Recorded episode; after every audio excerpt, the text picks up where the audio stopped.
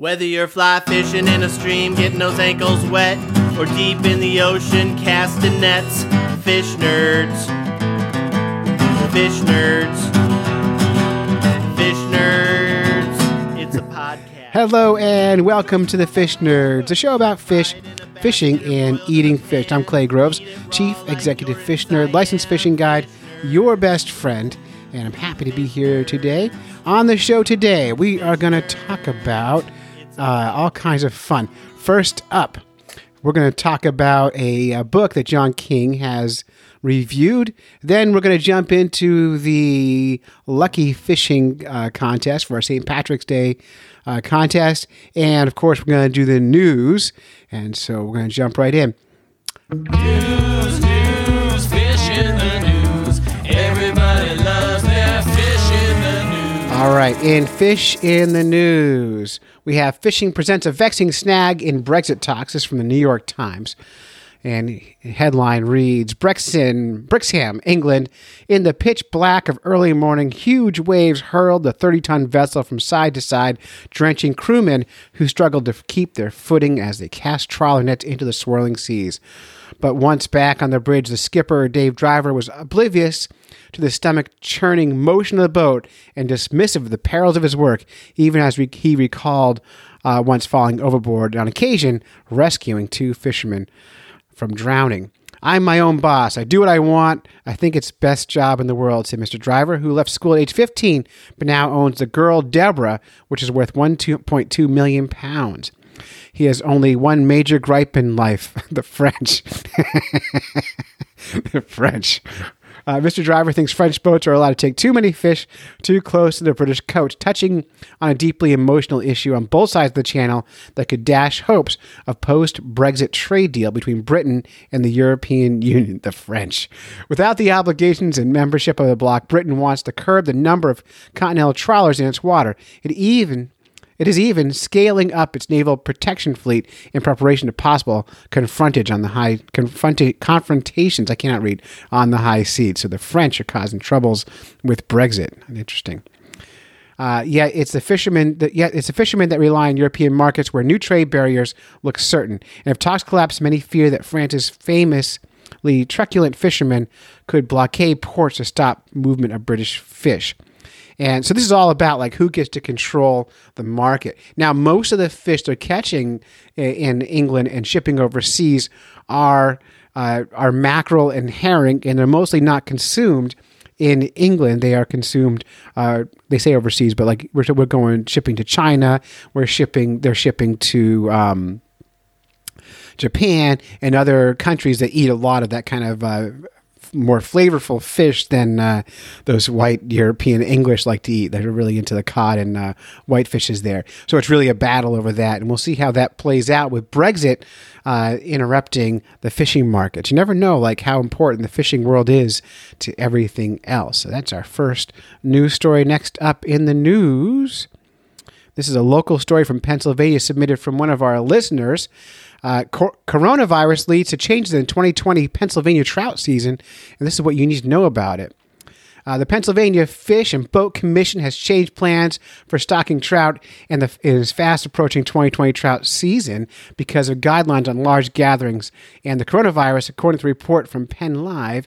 Those changes, which are effective immediately, include consolidating the 2020 trout season into a single statewide schedule for all Pennsylvania counties, accelerating trout stocking operations, and limiting volunteer particip- participation.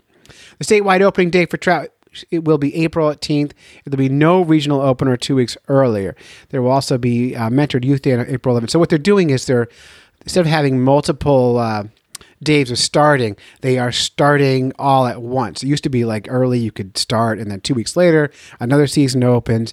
And so a lot of uh, fishermen in Pennsylvania right now are really upset because they were ready to fish this week, and now uh, I think one of our listeners, Carl Hay, sent this in. Uh, they now have to wait two more weeks before they can start fishing, which is interesting because if I can find this story real quick, Maine did the opposite. Uh, let me find their story. This is from WABI 5. Governor Maine, Governor, Maine Inland Fisheries and Wildlife open inland recreational fishing. From Augusta, Maine, statement from Maine Inland Fisheries and Wildlife to, to encourage Mainers to enjoy their outdoor resources and to support a happy, healthy Maine. Governor Mills and the Commissioner Camuso are enacting the following changes effectively immediately. Any person except those whose license has been suspended or revoked, may fish without a license uh, through April 30th, 2020. This change does not apply to activities which require a commercial freshwater permit. All inland waters that traditionally open water fishing on April 1st will now be open uh, to all fishing effective right now, which is really cool because with with the coronavirus, people are being told, you know, to to separate from other people and they're staying indoors and outdoors is open and Maine wants people outside enjoying it. I, I want to see New Hampshire and other states like Minnesota follow suit so more people can get outside and enjoy um, enjoy the recreation because you can do these recreational activities and maintain that social distance from other people without any kind of problem whatsoever. So um, good job on Maine. Good job, good on you, Maine and and Pennsylvania. What the hell? Why not just make it all earlier? Um, I know they're doing that because they have to stock the fish, and because I'm sure it has to do with their there are no, no more volunteers in Pennsylvania, so now regular people have to do the fish stocking. Regular people being fish and game officers, so it takes a little bit longer. Um, but that's some fish in the news. I think we could do one more story for you here, and this is one I really like, and this is from England from The Guardian Return of the Burbot, Great Lost Fish to be reintroduced, to the UK. Freshwater predatory cod species to make comeback after 50 years of absence. 50 years of absence. Forget dreams of wolves, bears, or lynx. The next animal to be restored to the British countryside could be a river bottom dwelling fish that resembles a giant tadpole, the burbot, much maligned for its un unrepossessing appearance with a fleshy appendage dangling from his chin, called a barbel, was uh, last sighted in British rivers in 1969. I probably was the summer of love. It got, you know, went off to Woodstock and never came home. A reward for uh, a reward for spotting it remains unclaimed, and now a costed reintroduction plan is being drawn up for Natural England, the government's conservation watchdog. This is a quote.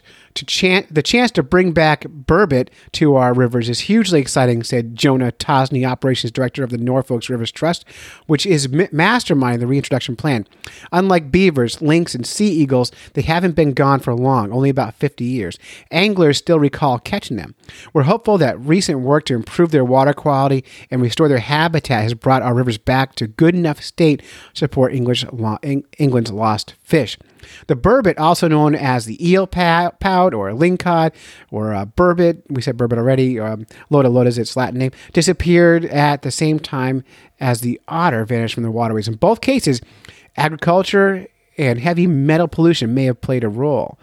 Uh, Tosney said the cause of the burbot's disappearance remained a bit of a mystery but was a combination of pressures, including the disappearance of natural, messy edges of rivers, including pools and flooded areas and back channels. People did used to eat them, but it's more likely to be water quality and habitat degradation uh, that caused them to disappear. The burbot is the only freshwater species of cod. Once thrived at the bottom of the cool lowland rivers across eastern England, but leaves its preferred habitat for ponds and pools to spawn, so requires pools and other freshwater close to the river. The burbot, burbot could also be a beneficiary to beaver reintroductions as beavers create burbot friendly habitat. The fish has been successfully reintroduced in Belgium and Germany, and Tosney said there were several rivers in eastern Anglian fens with good floodplains that could be ideal habitat. So this is interesting to me because I always thought of burbot as being a uh, as being a super cold water fish, like deep glacial lakes, not river habit fish. So I'd be really curious what their behaviors are in England. Like in the United States, we think of them as um, uh, as, ha- as summer hibernators. And in summertime, they barely move at all. They just kind of dig down the mud and, and never move. But I'm curious about their river behavior. I, I never hear about them being caught in rivers. I'd love to chat with someone who burbot fishes in England. If you have, give me a call, 607 378 fish and uh, maybe I'll get you on the show and we could talk more about burbots. And that is Fish in the News. News, news, fish in the news. Everybody loves their fish in the news. Hey, everybody, it's Crappie Hippie, your tree hugging redneck from eastern Kansas, and I'm here with a book review for you. Earlier, I turned in a story about this pro basser named Mike Long who was exposed as a cheater and a phony after a two year investigation of the San Diego pro bass fishing scene. This brought to mind a book that my good friend Chaz Stevens of Louisville, Kentucky, recommended to me a while back. Now, we'd been staying with Chaz and his lovely wife in their B&B for several years and had become friends, and when he found out I fished, he fervently suggested I read Double Whammy by Carl Hiaasen. But y'all know how it goes. I didn't get around to it, didn't get around to it, didn't feel like I had a chance. But when the Mike Long story surfaced, I knew now was the time. But before I go on, first a PSA about littering, brought to you by Fish Nerds Guide Service. The following public service announcement is brought to you by Fish Nerds Guide Service. My biggest fishing pet peeve is trash. Uh, we got the people who carry all their stuff down to the stream bank or river bank or lake bank to fish and then leave all their crap there. Come on, guys, we're better than this. And I hate it. Hate it, hate it. And like bait boxes or fishing line or old hooks or soft plastics. Let's clean up after ourselves. people leaving trash and their fishing line, and you definitely know they're anglers.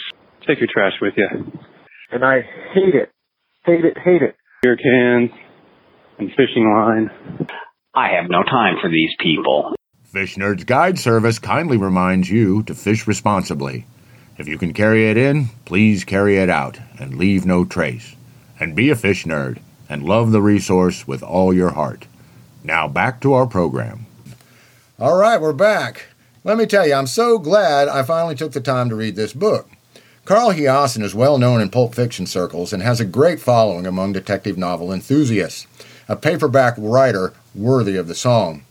Naturally, I do not want to spoil things, but here are some of the bare bones.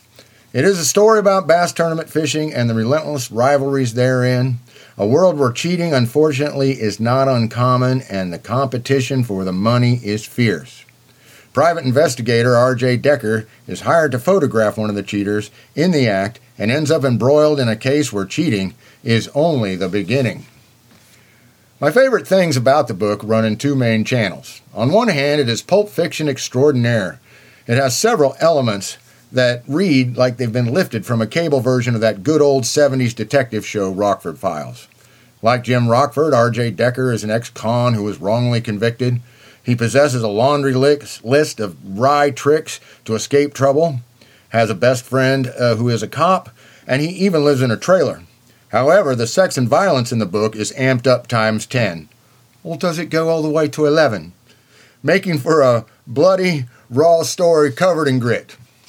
The cast of characters is true to form, with an evangelist, a sugar baron, a swarm of 101 bubbas, a couple of unlikely heroes, and it peaks with a burned out hippie swamper that lives on roadkill. Pure southern comfort all the way. And yes, Paul Chomo, it is set in Florida. What is most germane to the Mike Long expose are the points where truth and fiction come together. Double Whammy was written in 1987, at a time when power fishing became a term, and tournament fishing was exploding in terms of popularity and prize money.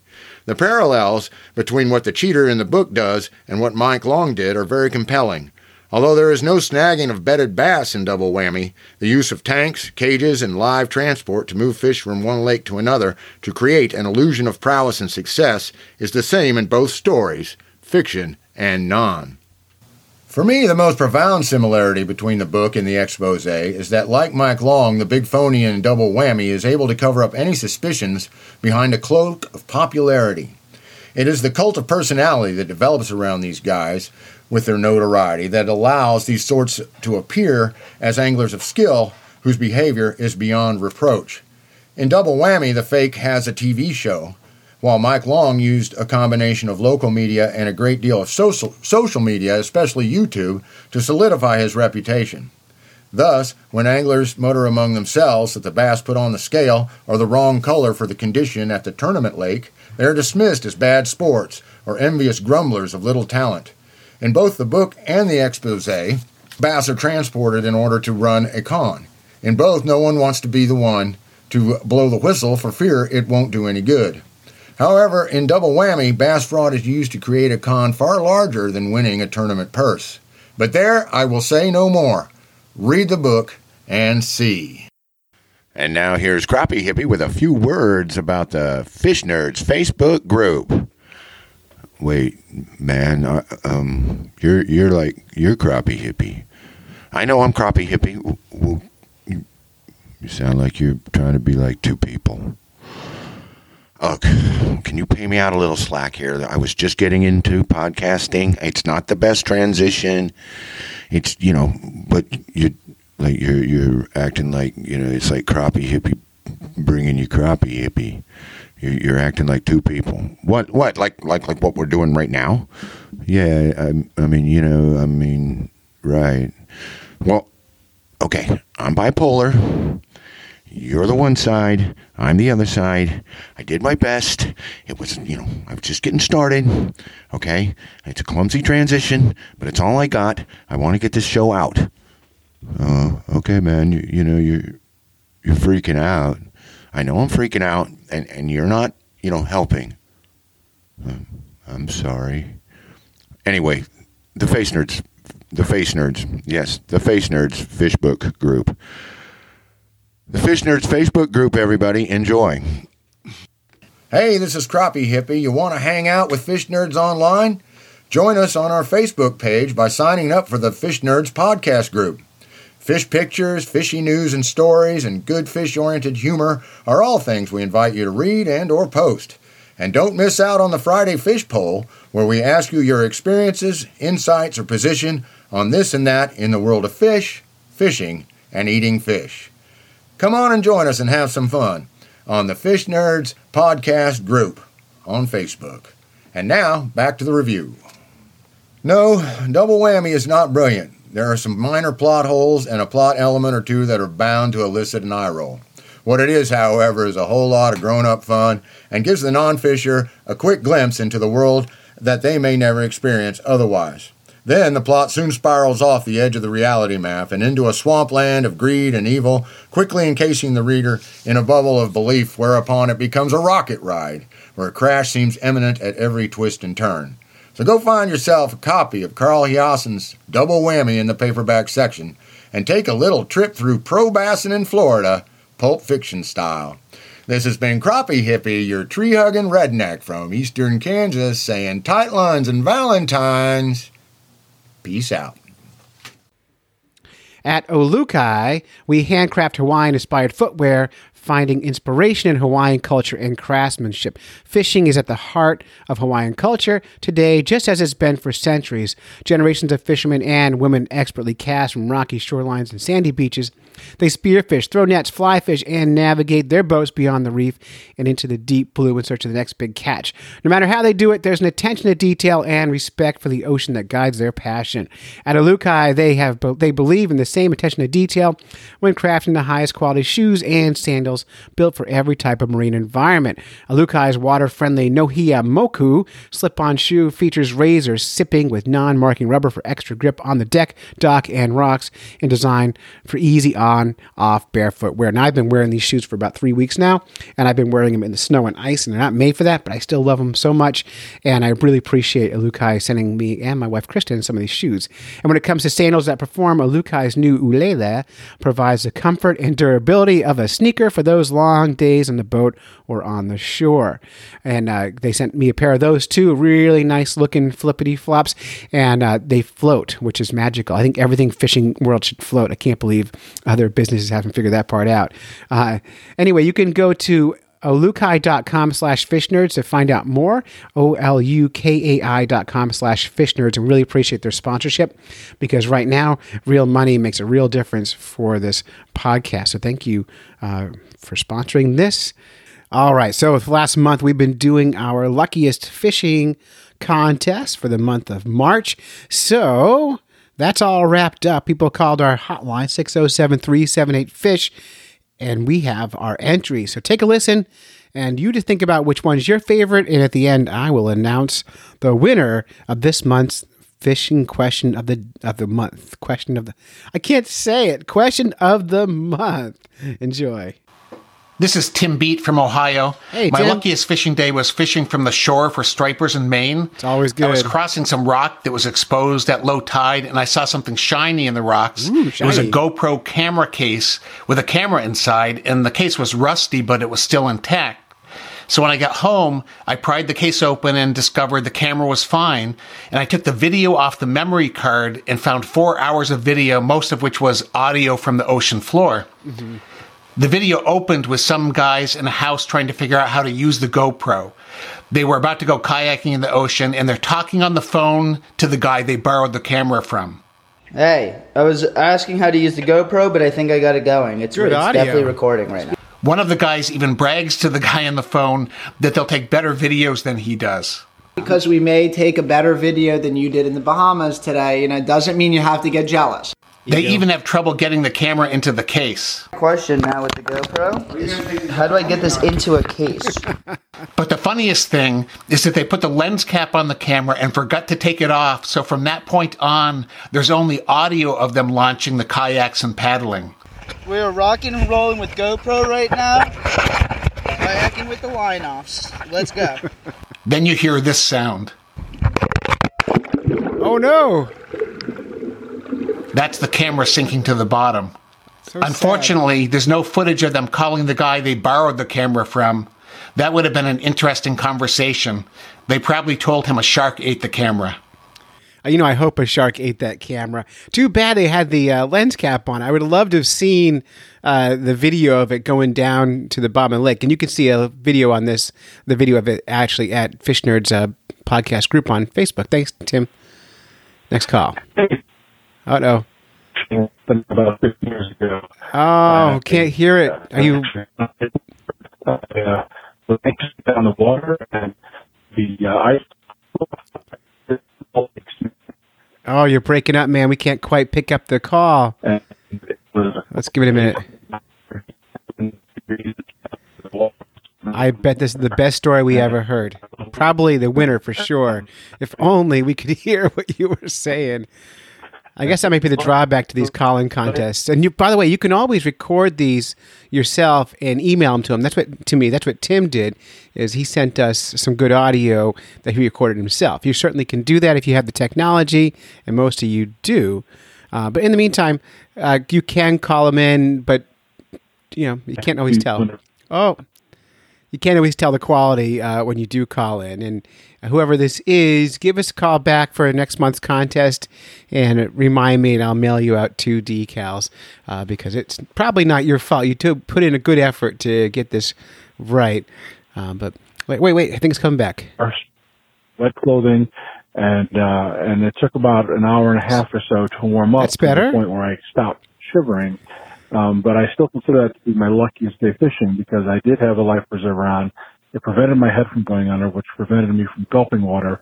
Uh, and, and I did recover my canoe and, and actually didn't lose any of my fishing equipment either. Um, and it was a strange day for me because quite honestly, um, that was the day I found out that when you drive home in a vehicle in just your underwear, um, it's amazing how many people notice.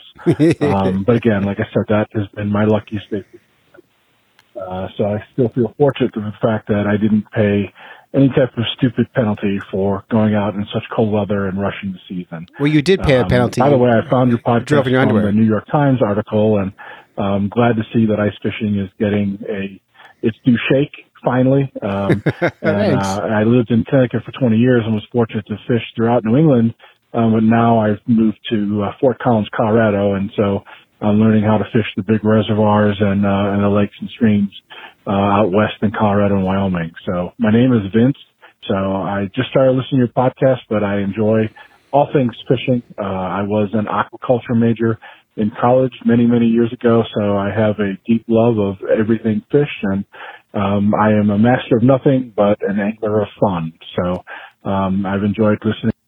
Well, it sounds like our podcast is perfect for you. Thanks for calling in, and we'll get you those decals. Hello, Clay and the Fish Nerds. Hi. I'm entering the luckiest, I think, fishing story Sure. that I have. Do it. Um, Enter it.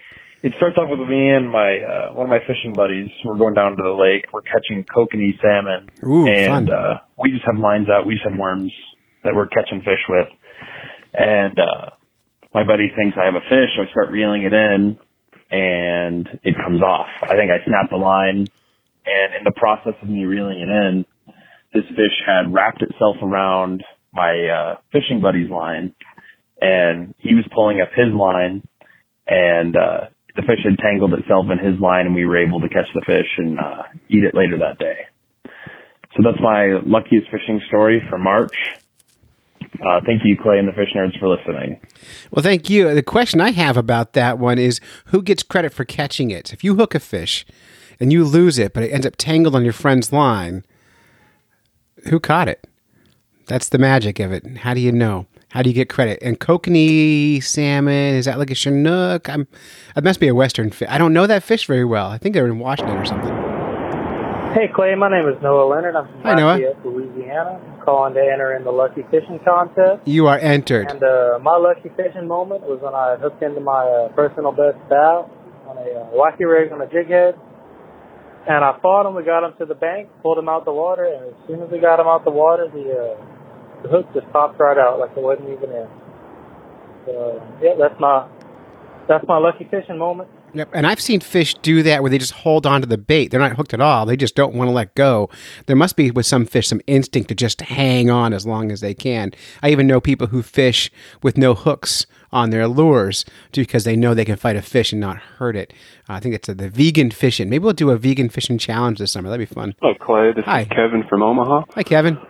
I have a story that I nearly called in for the disaster Oh, no. uh, contest. It's a So every time. I think about this story, I feel extremely lucky. Well, I'm glad. So many years ago, back when I was living in southern Colorado, I was out fishing on my little sailboat with my buddy Jake, and we're fishing back to back. Since the sailboat, there's a small area to stand in. We'd been out for a couple hours, no problem, but on one particular cast, I go to move my rod back, and at the beginning of my forward motion, I feel a snag. Oh, no. And instinctively, for a couple seconds, I'm jerking the rod around, and I hear Jake calmly say, "Please stop, stop." so calm. and I turn around, to my horror, to see my lure hanging off of my friend's face. Oh, my gosh. This is a jointed Rapala with a couple of treble hooks, and it had gone over his head and whipped up and into his face about a centimeter below the edge of his eye. Oh, man. It could have been worse then. Now, if you think about how long a centimeter is, look at your eye. I was extremely lucky that I didn't permanently damage my friend's eye. So, couldn't get it out. It had actually gone in just past the bar. Mm. So we went back to the marina, couldn't get it out. The marina owner said, "You guys got to go to the emergency room." That's the good choice. So we did so, and the doctors, after giving Jake several uh, muscle relaxers, we'll say, uh, were able to actually back it out without having to punch through the other side. So uh, we went back out fishing, and it was great. Um, So always look over your shoulder. lure. I still Yeah. have that lure in my tackle box to this day. For one, because it catches fish occasionally, but also as a permanent reminder to always be safe and careful when I'm fishing around other people, to always know where my my rod tip is, my in my lure. Then I've used that to uh, teach my boys about safety. So that's it. Thanks for listening. Yeah, you know, I've had similar things happen. I teach kids to fish all the time, and we always go over look over your shoulder before you cast. And of course, we say that, and then we forget to do it, or we think we know stuff, and we get complacent. Next story. Hi, Clay. My name is Abe Yaffe. I live in Baltimore, Maryland. Hi, Abe. And I've got a story for the uh, call-in contest. The first time I ever went fly fishing, I went to a river uh, near Baltimore that has a plaque dedicated to Lefty Kreh, one of the greatest fly fishermen of all time, because he lived nearby in Cockeysville, Maryland. So while I was taking a break uh, in between going upriver before I went downriver, I was hanging out in my car, and uh, another guy pulled up, and we just started chatting. and he explained that he was Lefty Kreh's grandson. And he liked to come there and hang out by the river and check out the plaque dedicated to Lefty, which was actually, this occurred only a few months after Lefty had died. And uh, he pulled out of his trunk a little book called uh, 101 Fly Fishing Tips by Lefty Kreh, and it was signed by Lefty. And No he gave it to way. me. So that was a really cool thing to happen, my first time ever fly fishing. Thanks. You know, I, I'm always what I, what I really like about not just fly fishers but all fishers is generosity that they seem to to have with them. They love giving stuff away, teaching stuff, showing stuff. I give lures away, books away, all kinds of stuff to people that I meet and show stuff. Um, and I think that most fishers are like that. Nice story. Hi, Clay. My name is Jay Macklin. I am a new listener Hi, to your Jay. podcast. Welcome. I'm calling from Cincinnati, Ohio. Uh, real quick story I had. I do a lot of tournament bass fishing. Are you driving? Uh, one day I was fishing a tournament and uh, I was using a, uh Strike King crankbait, a particular type of one, in a cove. And uh, it was like a blue with a chartreuse back. I hate and, uh, I got I'm out. myself hung You the up contest. and I couldn't get that bait unstuck for anything, so I wound up breaking it off. Well, lo and behold, we kept fishing the tournament, and uh, we ran to the other end of the lake. And I get to the other end of the lake. I'm fishing back in the very back of the uh, this little creek, and uh, I get hung up again. Oh no! So I pull it in. I'm like, oh man, I got somebody's line. I'm all tied up in somebody's line. So I pull it in, and there's that exact same crankbait that I lost five miles down the lake that I was using. I took that crankbait, tied it on, went right around to the next point, and caught my limit on that exact crankbait. And it was like mossy and green because it had been there for a while, but it was the exact same model, same color, everything. And I couldn't believe it. And I wound up coming second place in that tournament. Well, congratulations. uh, that was a pretty cool experience. And I actually have that crankbait now on my boat keychain. And, uh, that's where it's going to stay because it's my good luck lure now. So, and I hope to hear a lot more of your podcasts. They're pretty interesting. And you guys do a great job. So, have a great night. Thanks. Uh, just a quick follow up with that lure. You say it's your good luck charm. You didn't go on to tell me if it actually has brought you luck going forward. Maybe it's um, maybe it's cursed. We don't know.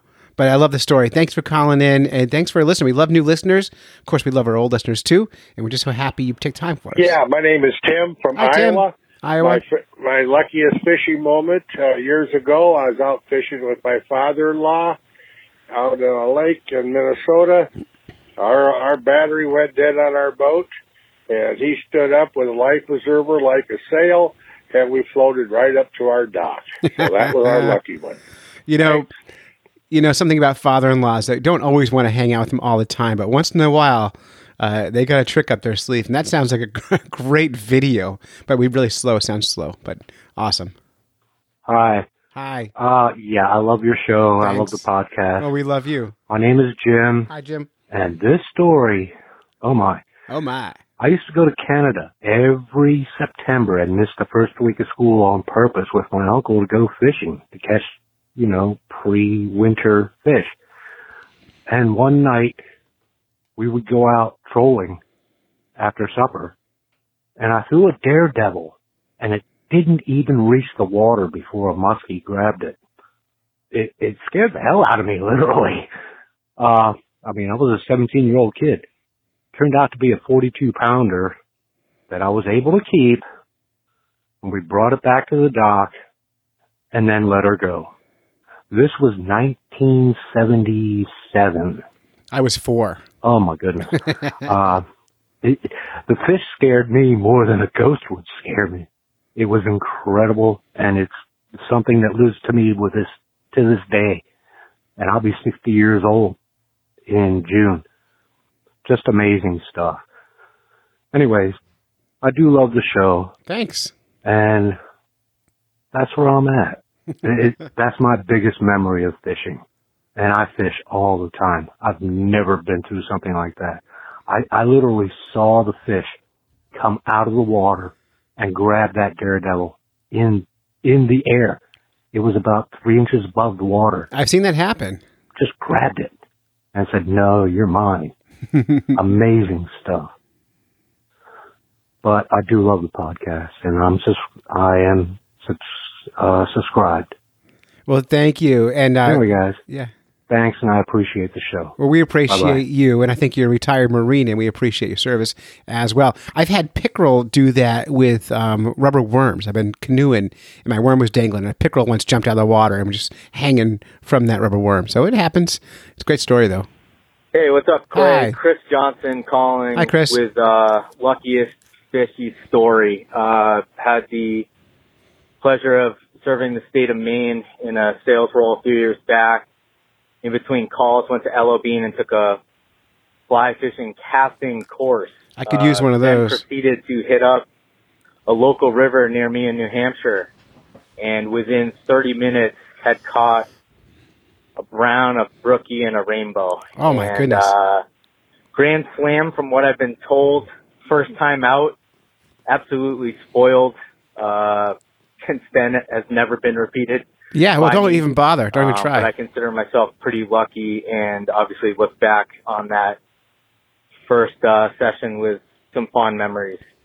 Uh, dear Brett, whenever I uh, whenever I have something like that happen, I just give up after that. Like if I go out fishing and I catch a giant fish, I end my trip because I'm not going to do better, I, and I can't get over the excitement of it. So same game, just don't even try.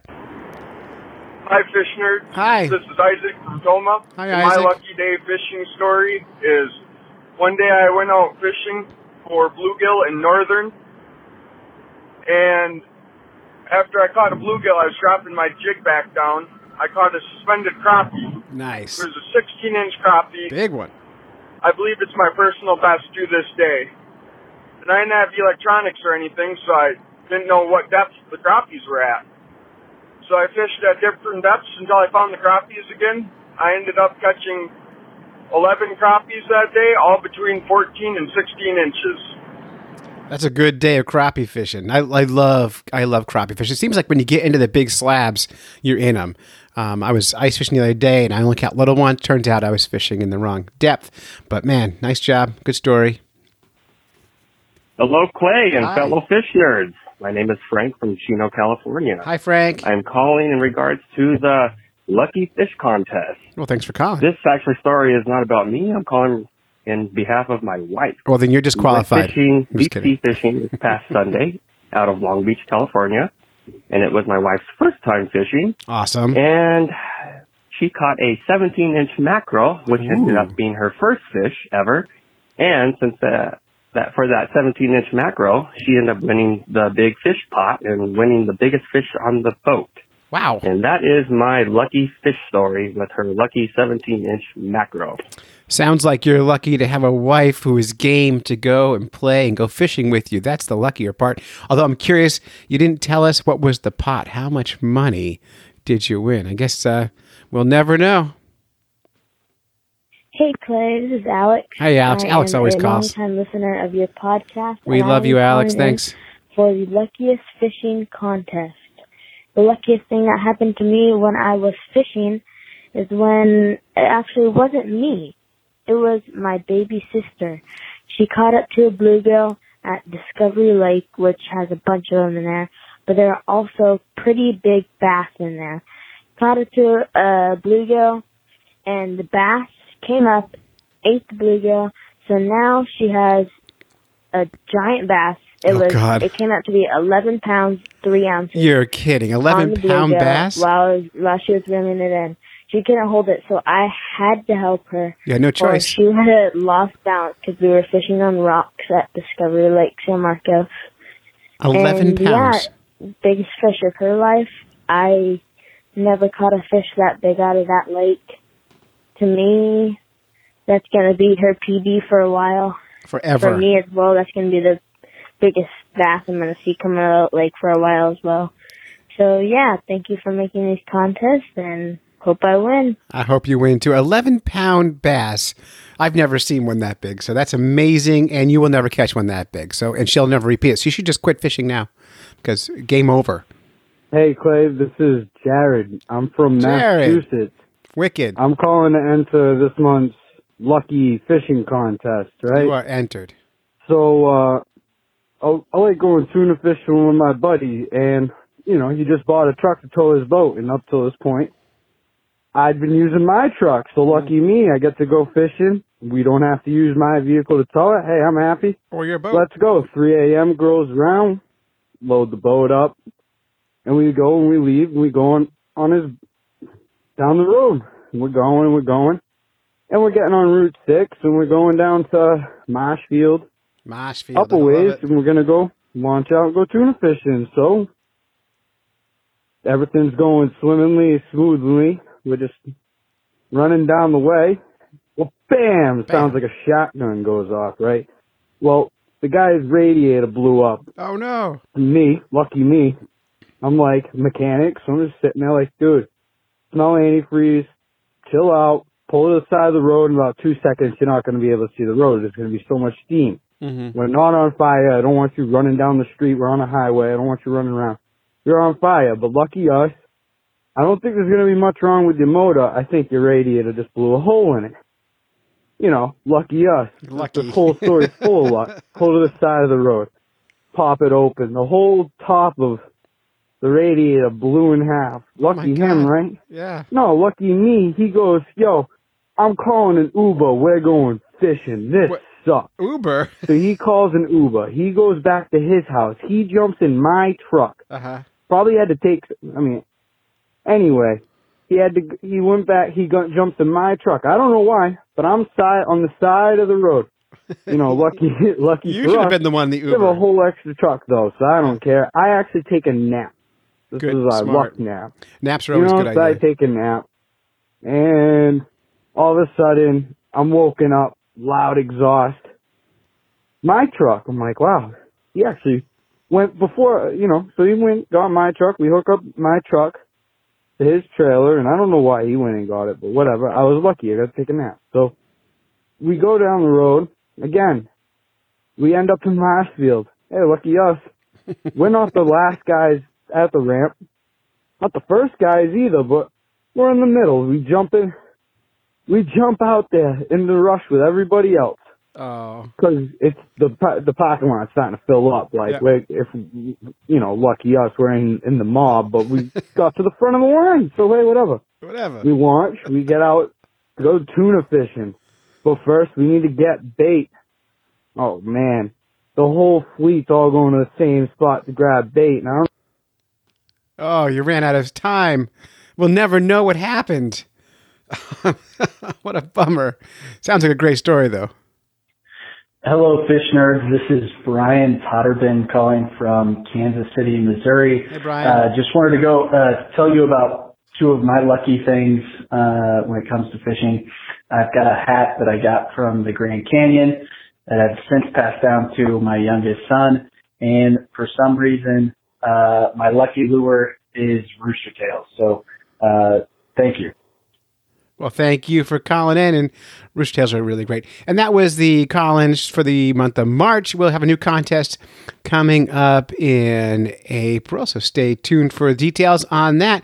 And we really appreciate everyone calling in to the show, and we'll have decals going out this week. Since we're stuck home with coronavirus, we have time to uh, fill out envelopes and get those out to you. Hey there, Fish Nerd Nation. This is Crappie Hippie, your tree hugging redneck from eastern Kansas. And I know I can't win the Fish Nerds contest, but gosh darn it, I still want to get in on it. I already have a bunch of glass water lures, believe it or not, and a couple of Fish Nerds hats and all that stuff. But dang it, these contests are just too fun, and fishing as long as I have, well, golly. I had to sit here and kind of reduce that uh, stock way the heck down to find the lucky fish story I'd like to tell y'all today. Um, but it goes way back to when I was a kid, and we fish out of a boat. Uh, around here, we call that middle seat when you fish out of the boat the grinder. And the reason we call it that is because the guy up in the bow has a whole 180 arc to fish when they to throw out and fish and back in those days, most people operated, or a lot of people operated the boat out of the back with a tiller handle. Uh, I mean, we're not talking a bass boat; we're talking a regular fishing boat. And so they had the tiller handle and the locator and everything was back there in the back. So sitting in the back wasn't bad because you had the trolling motor and you could see the locator and. Uh, which is just a flasher unit in those days, um, and you had your 180 arc, you know, off the back of the boat, and you were actually kind of controlling which way and where the boat went. So where did the kid get to sit? In the middle, in the grinder, where all you get is a 45 degree pie slice because you can't be throwing over the two old guys, your dad and your dad's old buddy on the back or in the front, and you've got to sit there and be the third wheel and, and just kind of take what you get. So I spent a large portion of my fishing uh, days in my youth in the grinder. But one day, the grinder was the place to be. And we pulled up on this old cottonwood tree, and maybe it's the time of year that's making me think of this, but it was pre spawn crappie time, and this uh, tree had fallen down the bank during the winter erosion or what have you. And so there was a big old cottonwood, and the roots was sticking out up shallow, and it was laying off this. Uh, drop off kind of at an angle, so the top of it was down a little deeper. And so Blair, the old guy we used to fish with, he he thought the roots was where they were going to be, and so he set himself up nice and pretty to hit them roots. And my dad thought the top was where they were going to be, so he was all set to give them hell and bring them out of the top, and they left me with the trunk. Well, guess what? The trunk is where they all was at. And I sat there and slicked those two old farts like you wouldn't believe. My 14 uh, year old self was ear to ear grinning as I just pulled one crappie after another. And usually, especially old Blair, he'd he'd beat me to like a drum. But we uh, around here have another expression called getting your foot in the bucket, which of course comes from farming and you're doing chores and you accidentally step in a bucket and you're trying to wander around and well, it gets a good mental picture. But I got Blair's foot in the bucket, something awful. I mean, I never seen this guy change baits in his life. He started talking to himself. He was rumbling around in the bottom of his tackle box. He caught one crappie. My dad caught six. I caught 18. So it was about that nice brand new color called fluorescent yellow falling just perfect down the length of that stump, and the crappie were suspended right there underneath that big old bole of that tree. And I caught one after one after another, and it was a fantastic triumph for me. So, way on back there, 1973 or 4, I put it on two old men one of the luckiest days of my life. I loved it. It was pure fun, and I still remember it to this day. This has been Crappie Hippie with my lucky fish story. Tight lines and Valentines. Peace out.